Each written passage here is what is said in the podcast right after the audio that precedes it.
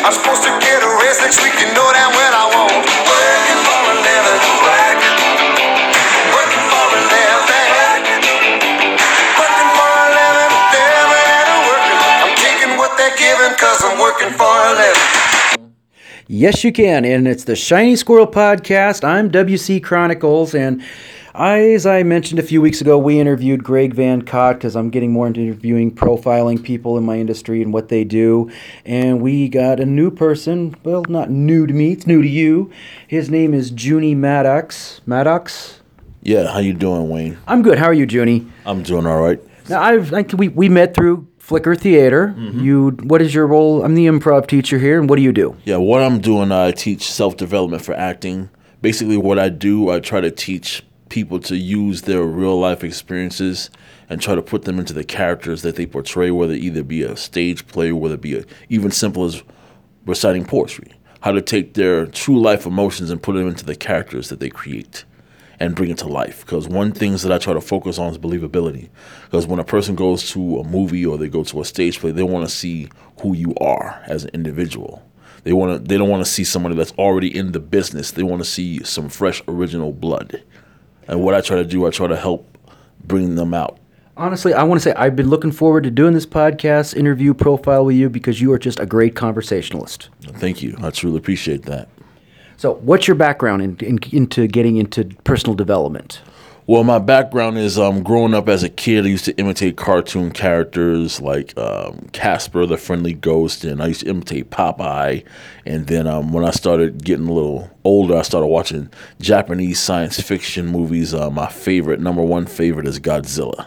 And I used to always imitate Godzilla. So that's when my act, I wouldn't say my acting career began, but my love for passion to portray somebody else outside of myself and people was always entertained when I would imitate. They would say, "Hey, my nickname was Chico. Hey, Chico, want- let's hear Popeye." They're like, "I am what I am, and that's all what I am." Can you can you do the Popeye laugh? Uh, well, blow me down. You are only the third person I have ever met who can do the Popeye laugh aside from me. Ah, that is good to hear. It really makes me laugh because one trait that he does, he talks to himself. I think I can relate to that because I do that too. Only thing is, I don't say some of the crazy things that he does. Yes. That's what me and Popeye just like cause connected because he walks down the street like, good. Yep. You know, like yeah. I'm gonna go, go, go get me an Olive Oyl and gonna make a blue. yeah, stuff like that. That'd be just having me in stitches. But that's the beauty of it because that's a character. It's something that someone sat down and just created and just put a whole lot of humor into it. And the thing is, like, what I wanted to do, I wanted to actually be part of that. I wanted to actually be someone who can actually take someone that's make believe and make it alive. And that's basically where my love for acting began as a kid. Only thing is, I never had a chance to do it professionally because of financial reasons. Because life gets in the way. You're going to school, and when your parents always say you got to get your job, you got to get your good education. I mean, that's a good thing. But then when you want to follow your heart you want to follow things you do, people have a tendency to doubt you. It's not that my parents doubted me. It's just like they just wanted me to be wise as far as Like that John Lennon quote: "Life is what happens when you're busy making other plans." right, right. And we all know how that came to be. So yes. Of course, absolutely. Uh, one thing my mom always stressed to me: you always want to have a backup plan in case something doesn't work out. You got something to fall back on, which she made perfect sense. You know, in the process of pursuing your dreams, you got to have some type of financial backup. In other words, like while you're going to school, learn to be something that's going to sustain you financially until your dreams can come to pass. But if you don't have any financial stability, it's going to be a lot more difficult because even though acting is an art and a craft, they've turned it into a business as well. I think today what they've done most is taken the beauty of making movies and made it more of a business instead of an art and a craft. I try to focus on the creativity and to stay true to the art and the craft because I think a lot of times in Hollywood they've forgotten that. I don't know if that makes sense, but That, that does make sense. So, someone who's coming to you for the first time in class in Fl- Flickr Theater, what is their expectation to be? Well, their expectation is some of them want to be an actor or an actress, but what I try to do, I try to get down to the roots and the heritage of what it means. In other words, you have to understand how to step outside of yourself and become someone else. You have to come out of that turtle shell and be exposed in front of people because when you're standing in front of thousands or millions of people, people want to see what you're made of. People want to see who you are. And what I try to do, I try to get students to say, listen, before you can actually get paid with what you do, you got to love what you do. If you have to do research and study of different actors and actresses that actually portrayed in great films, they didn't get where they are because of their looks. They got where they are because of hard work. And I use what you call the three D's you have dedication, determination, and discipline. No, D number one, dedication. You have to be dedicated to being the best you can be as far as an actor or an actress because dedication is going to make the difference when you're working with all type of directors, producers, even writers, or if you're working on a stage play. You have to be dedicated to this. Number two, determination. You got to be determined to be the best you can be at what you do. You have to know your strengths, seek your weaknesses, and overcome your weaknesses, overcome your fears. What is it that's holding you back from being the best you can be? What is it that's keeping you from excelling to higher levels? And then number three, discipline. You got to tell yourself, look, I want this. If I want this, then I got to pay the price. You want to be one of the best, you have to pay the best price. In other words, you have to be dedicated to what you do, determined to be the best, and then you have to whip yourself into shape. What I try to do is self development for acting. I try to whip my students into shape. In other words, listen, you just can't walk into an audition and expect them to take you. You have to fight for it. Now, there is another way to get in, but then I don't recommend that other way. But we'll get into that later. That's another story. Right. Basically, what I'm trying to tell them is like, listen, you have to put your heart and your soul into what you do. Because that's what's going to draw a person's attention. It's like, wow, this woman or this man has determination, they has dedication to this. You know, maybe we can work with them. All right, we'll give them a chance. And then when you get the script, you're reciting your lines, you're going through your lines, you're memorizing your lines, and then at the same time, you have to develop into this character. First, you have to understand who the character is. Mm-hmm. And how can you relate to that character? What are some real life incidences that can actually fit what this character has experienced? Take those real life experiences and put into the character. Then you can help it better come to life. Because it seems like a lot of young people, I'm going to say whether it be teens or their 20s, they expect to, uh, you know, show up and then, hey, I get the gig. I, I'm, I'm, I'm made for this. They want it now. I want it now. They don't want to do the work. Right. And that's laziness. To me, I can't work with a student that just think everything's going to be thrown at them. That's not how I work. I work like, listen, if you want to be the best, then you got to pay the price. You want to be like, um, I'm gonna just throw it out there. You want to be like Brad Pitt, Tom Cruise, uh, Ben Affleck, or Matt Damon, or George Clooney, or in the African American community, you want to be like James Earl Jones. You want to be like um, Cicely Tyson. You want to be like Denzel Washington. You want to be like um, Taraji P. Henson. You want to be any of those great actors and actresses, then you have to pay their price. So just showing up does not give you kudos. No, it does not. You have to actually show what you're made of. And then if you need coaching, coaching is important because there's some gray areas that we all have gray areas in our lives that could use work. Even myself as a teacher. And one thing people don't understand about me is because I like to learn from my students. How can I better teach them? How can I better help them? So I learn from my students as well as me teaching them. I learn from them. I notice their weaknesses and that can help me better help them. Who was a big influence upon you growing up that got you to where you are right now? I would say number one, spiritually speaking, I would say God. And then second of all, I would say my Lord and my Savior Jesus Christ. And then third, my mom. Because my mom would always try to encourage all of us, because I have six sisters and three other brothers. How many? I have six sisters and three brothers. Where are you in the lineup? I am the second oldest because I have a sister that's older than I am. So that would make you first baseman. Yeah. like a baseball Pretty team. much, yes. And um, you know, my parents, um, mainly my mom, was always the one to encourage us. There were times when my dad would try to encourage, but my father was more. How can I say this? I would say he was a lot more harsh than my mom was. My mom was the kinder, gentler side, but my mom do have a disciplinary action side too. It's just, you know, my mom didn't when she used to discipline us, you know, it was painful, but my mom started to sit and talk to us on a one-on-one basis, and that's how me and my mom are so close. If anybody influenced me to be the best, my is my mom. You know, I have to agree. My mom is a big influence on me and who my character and person is I am today. right? And then um, on top of that, people may have called me a mama's boy.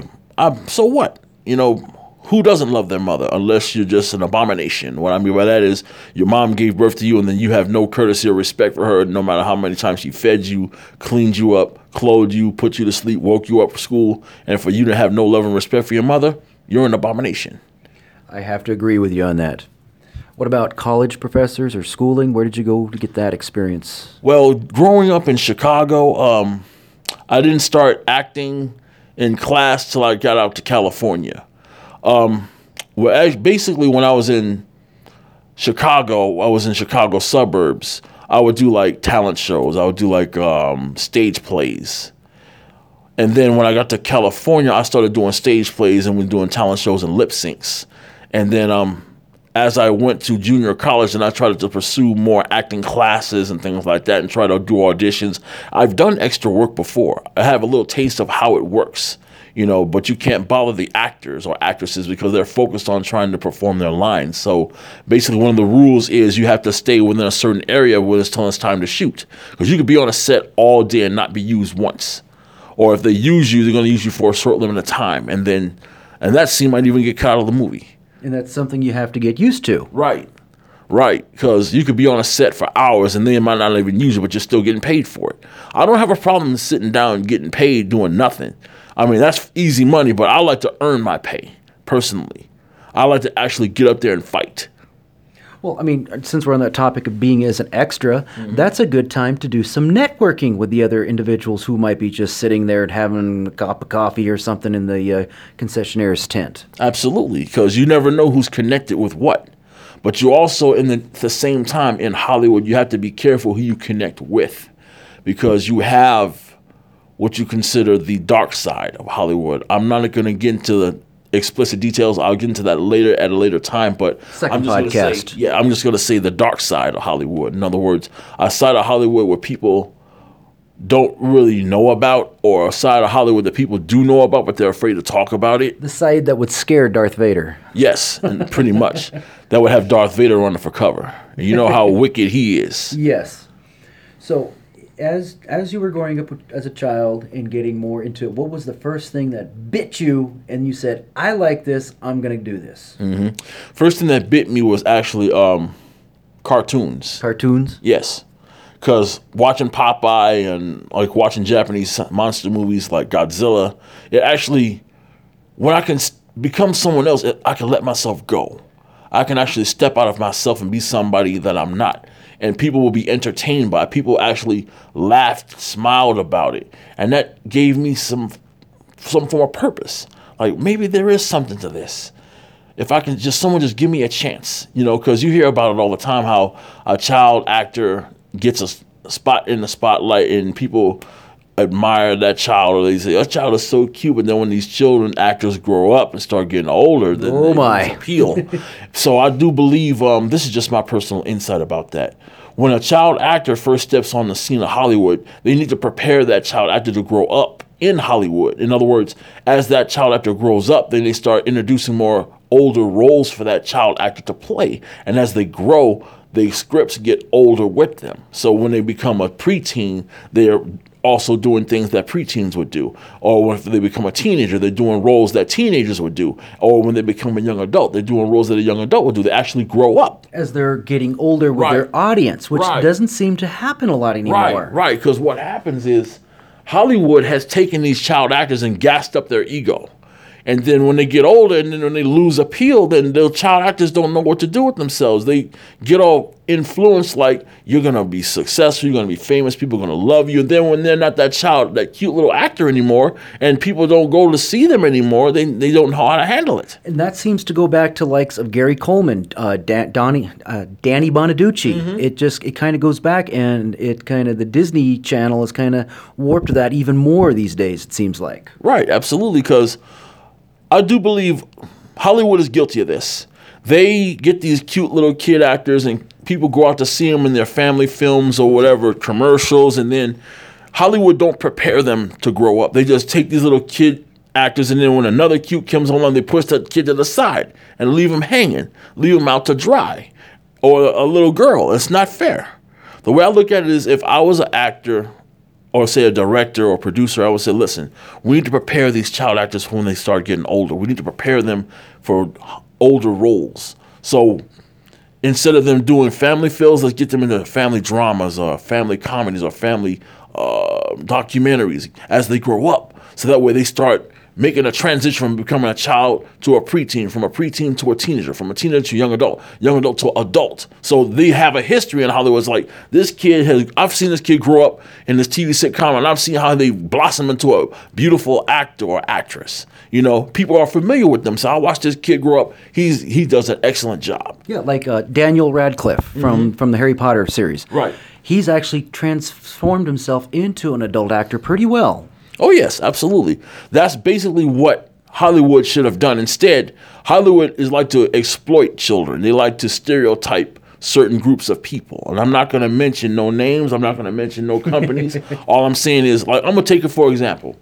The 1970s black exploitation films. Well, anybody like in my generation, I grew up in 1971. I was born December 26th, 1971, and I was a witness of the black exploitation films, how these black actors in the 70s were playing pimps and hoes and drug addicts, drug dealers, or neighborhood heroes to fight against oppression like police brutality or drug dealers. Mm-hmm. What I believe should have been done while these black actors were portraying these roles, they should have been putting their money together. So listen, we need to start doing our own movies.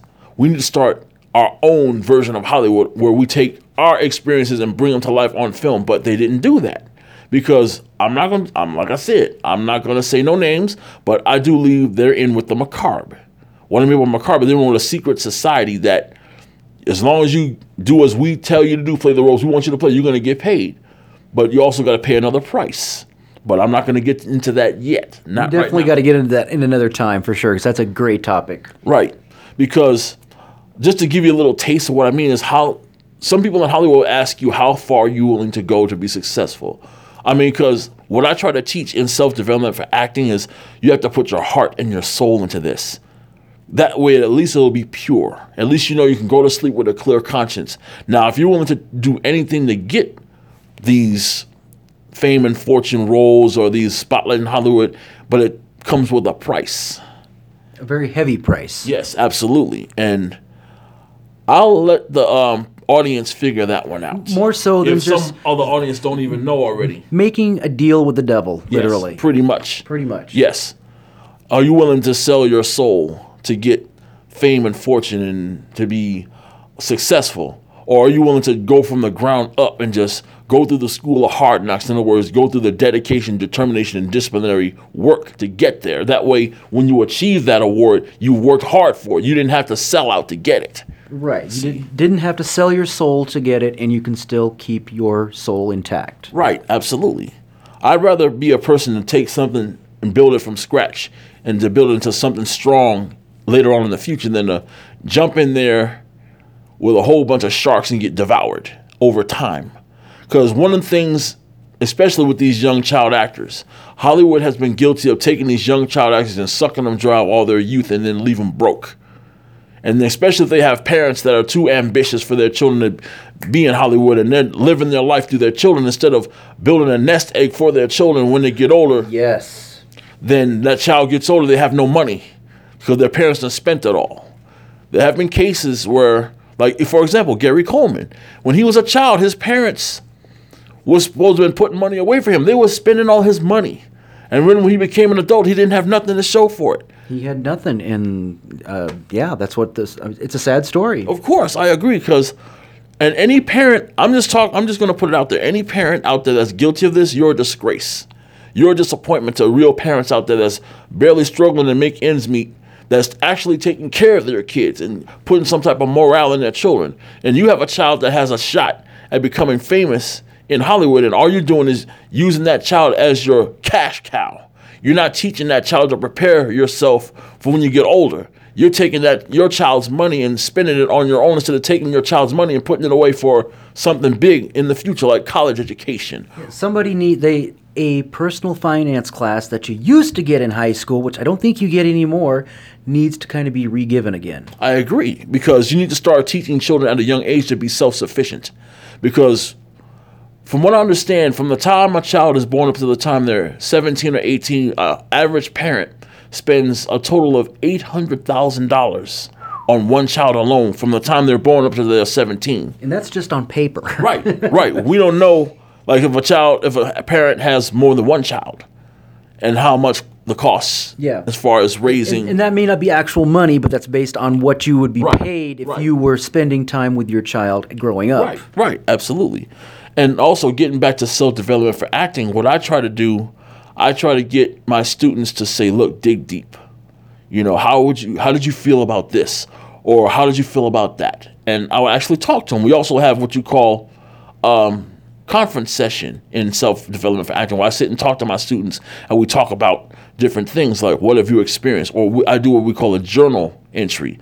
I have them write down their daily activities, how you felt, what you felt, what happened today, and how did it make you feel. I try to have them take those real life experiences, and when we're doing poetry reading or if we're doing a script, a scene from a script, put that emotion into the character. I want to see that character come to life. I try to tell them, look, pull more, pull deep, dig deep. We want to see who you are. Don't tell me you can't do it. Yes, you can. Yes, you can.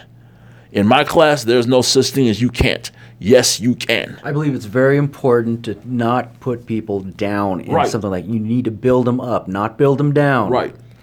Accentuate the positive, derail the negative. Exactly. And what I try to do, I try to remove the negative out of their lives while they're in the class. Say, listen, whatever's going on in your personal life, let me help you overcome that. Because even one of the things that I try to do as a teacher, I dig I've even dug deep into my past. And there's some things in my past that I'm not proud of either, but I had to overcome them. If I'm going to excel to greatness, then I got to overcome the negative things in my life in order to obtain the positive. You know, because you can't be a great actor or actress if you're having something that's holding you down and you're allowing something to hold you down. You've got to cut that loose. It's like cancer, it's going to kill you. If you don't cut off the cancer before it gets any bigger, it's going to spread and eventually it's going to consume you and destroy you. What I try to get my students to do is overcome those weaknesses. And together we can overcome those weaknesses. I'm not just a teacher, I'm a student myself because I learn from my students. Help me help you. Because you never stop learning. Right, absolutely. Because a lot of people get these awards or they get these degrees like a bachelor's or a master's or a PhD, and they think they know everything. but life is a learning experience. Every day you wake up, you're going to learn something new, no matter how small or big it is. And for me, the more I learn, the better I can teach. I always always consider life is a journey, not a destination. Yes, absolutely. You can have you can pull into the stops and refuel, but then you keep on going. Absolutely, yes. Because the older you grow, the more knowledge you have to know. Specifically, because you're going to have people that want to know things, and if you don't know them, then how are you going to teach them? Because I, when I tell my students together, we could. If I don't know the answer to this, together we can learn them. That way, I'll know as well as you. Because the more I learn, the more better I can teach. The more I teach, the more I can learn myself. Because I do think a teacher needs to be taught. Also, That's true.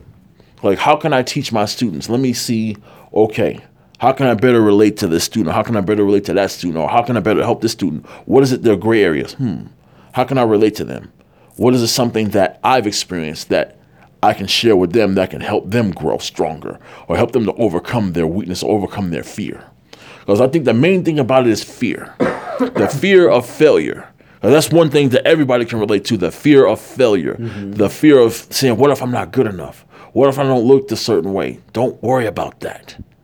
Worry about the art, the craft.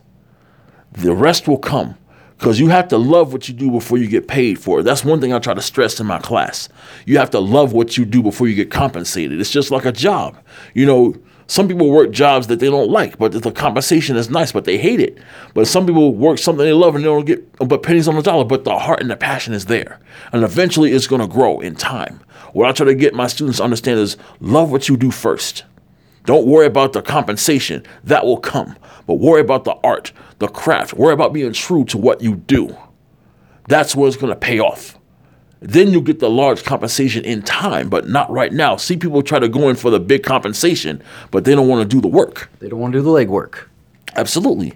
It's laziness, as I was saying before. People will just go in there and just look a certain way and think they're just going to get the role. It's not. It's not going to work that way. You have a lot of competition out there. A lot of people like myself that have dreams of being big, dreams of being successful. You got a lot of people out there that want that same dream. But the question you have to ask yourself is: Are you willing to do the work to get there? You are you going to go through um, boot camp? In other words, pretty much to get there. Are you going to do the exercise? You're going to take the harsh atmosphere. Because I'm going to tell you straight up, Hollywood has a harsh atmosphere because you're up against a lot of competition. You're up against about you're up against people that's trying to get in. You're up against people that's been there for years. You're up against people that are arrogant and cocky and think you'll never make it. You're up against people that's going to tear you down because you look a certain way or the color of your skin. It's a dirty game. So if you're going to get into this, you have to understand what you're up against. You got to have a tough skin and be prepared for it. Right. You have to have unbreakable skin. What I try to get my students to understand is you have to have the heart and the passion. You also have to have a resistance to, how can I say this? Resistance to harsh words or resistance to jealous and envious people. You have to build up a defense mechanism as well because if you don't build up a defense mechanism, you're not going to make it. Because you're going to have critics. You know the critics. Critics are always going to, if you do a role or you do a short film and they're going to look at you like he's an amateur or he's a this and that or she's, you know, she looked like she never had an acting class in her life. You know, critics are harsh. Everybody's an armchair critic, no matter what you do. Of course, absolutely. But the thing is, are you going to listen to that? Are you going to believe that? Who are you as an individual? What I try to teach, I try to give those students, who are you? Show me who you are. You know, are you going to believe the harsh words they say about you? Are you going to say, you know what? I'm not who they say I am. I am who I am. And I'm going to show and prove to them, as well as myself, that I can achieve this no matter what they say or how they say it. I'm not going to listen to that nonsense they talk because a critic, that's just their opinion. I let the audience decide that. The audience are the ones that pay their tickets to come see a film or come see a stage play to be entertained. I'm going to let them be the judge. Two men sitting in a chair is not going to determine my destiny. The fans are. The audience is going to determine whether I'm successful or not. So, where do people find you? Where is your contact? What night do you teach here? Tell us all your stats.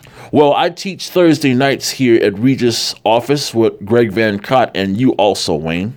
Um, my website is facebook.com forward slash Junie George Maddox III, which is Roman numeral three, not the word itself. And then people can go on there and they can see some highlights of what I've done and what I've done in junction with Greg Van Cott and yourself, Wayne.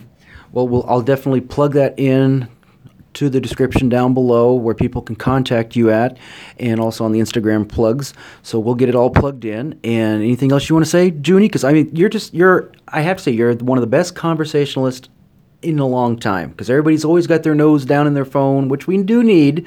But at the same time, the gift of gab and talking and listening, give and take, is a dying art, and you have it all. Well, I really appreciate that one because a lot of times in interviews, people want to act arrogant and cocky and act like, you know what, yeah, you need me. But you know what? Basically, what I try to do is say, listen, I want to represent out people like myself that have a heart and a passion for acting, to bringing characters to life, that have that same dream of not only being an actor or an actress, but to actually give other people a chance by growing their own production company or their own movie studios and giving fresh young talent a chance. Because I think what Hollywood has done, they're recycling movies over and over again and they're losing the heart and the passion for the art. I mean, how many times are you going to remake um let me see, good example. How many times are you going to remake The Thing? Or how many times you're going to remake uh Spider-Man? Yeah, how many times? Yeah, How many times you're going to remake? I mean, a movie, if a movie's a classic, like for example, Gone with the Wind, that's a classic. Won ten Academy Awards. Correct me if I'm wrong. Why would you remake that? Don't mess with the classics. Right. But, but then the reboots of something over and over again, it's It's becoming watered down and it's becoming regurgitated. It's like somebody. I'm not. ju- I'm trying not trying to sound gross or anything. It's like somebody vomiting up something and re-consuming it again. you got to paint a good picture, and that that about sums it up. I mean, why continue to reboot something that's already achieved success? If it's not broke, why fix it? Let it be. I have to agree with you. You know, because I think what I want to do, one of the things I would love to do once I get myself established is to actually have new, fresh, and original ideas. Because one of the things sometimes me and Greg Van kind of discuss ideas for films. Like I've had ideas because I'm a diehard fan of Godzilla, and I'm think one of the things that has not been done is like Godzilla has not fought certain creatures that represented certain horrors, like the supernatural. Like I had an idea where Godzilla fights a creature, a devil rodent. In other words, a rat who's possessed by the devil or who's been conjured up from hell. Now that would be a unique concept. Right. Because Godzilla has fought creatures that represented like pollution, uh, corporate corruption, um hostile takeovers, but he had never fought something that something that people take serious as their spirituality. Something heavy, really heavy. Godzilla has not faced an opponent like that yet. And my idea was to put Godzilla up something that was a threat to all life itself, and that's Satanism, satanic. Look out, Godzilla, or what is it, Toko, or the Tokyo. the Tokyo? Are you listening? and then other ideas for films like um, I've had an idea like one of the things that has not been addressed in films is our food industry. I had an idea where what ha- would happen if they created a genetically modified food or feed for animals, and when these animals are consumed, the people that eat them become the animals they eat.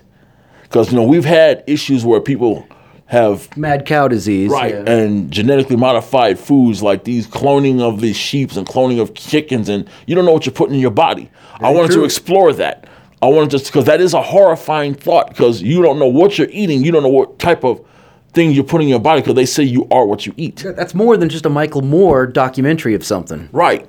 I mean, let's just take something that has been addressed, like the chemicals they spray on the vegetation to keep the bugs up, even though it's helping the vegetation, it's killing us because the DDT is poison. Gets in the water. Right. Or these hormones they putting in cows uh, and different animals, making them grow bigger, but that same hormones are still in the meat. And when you consume that meat, why do you think we're having children that are overdeveloped for their age? That's true. and then these synthetic chemicals they put in foods to preserve them, and then these synthetic chemicals are doing damage to our human body. There's no nutritional value to that. The idea I had was let's take this and explore this horror. What would you do if the government? Because the, one of the things they're talking about is world hunger, right? And the government decided to create something, an animal feed, that would help the animals reproduce. But here's the side effect that they didn't explore yet. What if that person consume because that chemical that chemical is still in the meat, it's still in the animal. What happens when that human being consumes that animal and they start to become that animal? Now there's a horrifying thought. It's like when you're eating, you're gonna start to become it. In other words, if a person eats a chicken that has been given this genetically modified food, now you're gonna become that creature. That, that that's definitely a movie storyline. Oh yeah, and then that person gets slaughtered and consumed because they turn into the animal, and then they get chopped up and eaten and consumed. And then here's an even deeper thought: even though it doesn't affect the animals, now the because you know animals urinate and they have fecal matter, Yeah, right? it, go, it goes into the on into the food stream. and into the soil. Now, how about this? It gets even deeper than that. When people are eating vegetables and fruit, they're becoming fruits and vegetables or grains.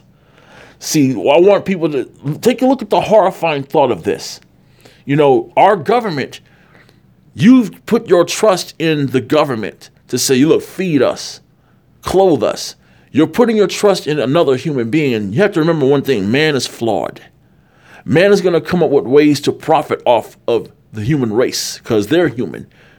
And then you have certain elite that try to figure out, okay, this is how a human being thinks. So they want this, we're going to give it to them. We're going to give it to them on our terms. Wow. I mean, okay, definitely going to have you back on on a future podcast. We'll talk about the underbelly. This is WC Chronicles. We've been talking to Junie Maddox, Maddox Junie George Maddox. Junie George Maddox III.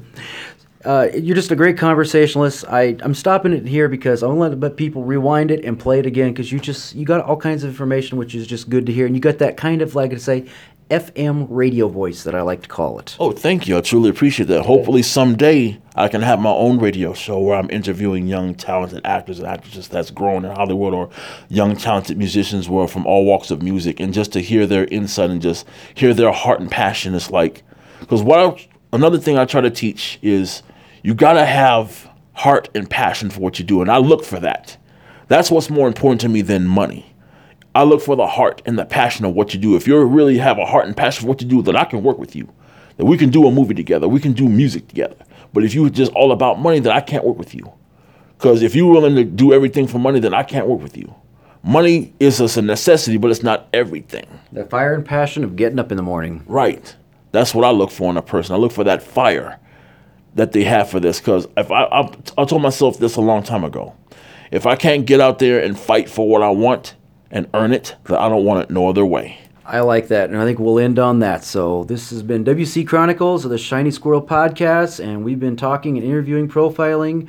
Junie George Maddox III. I'll let him say it because it's a mouthful even for me. Thank you, Junie. Appreciate it. Oh, anytime, Wayne. Anytime. It's a pleasure to be here.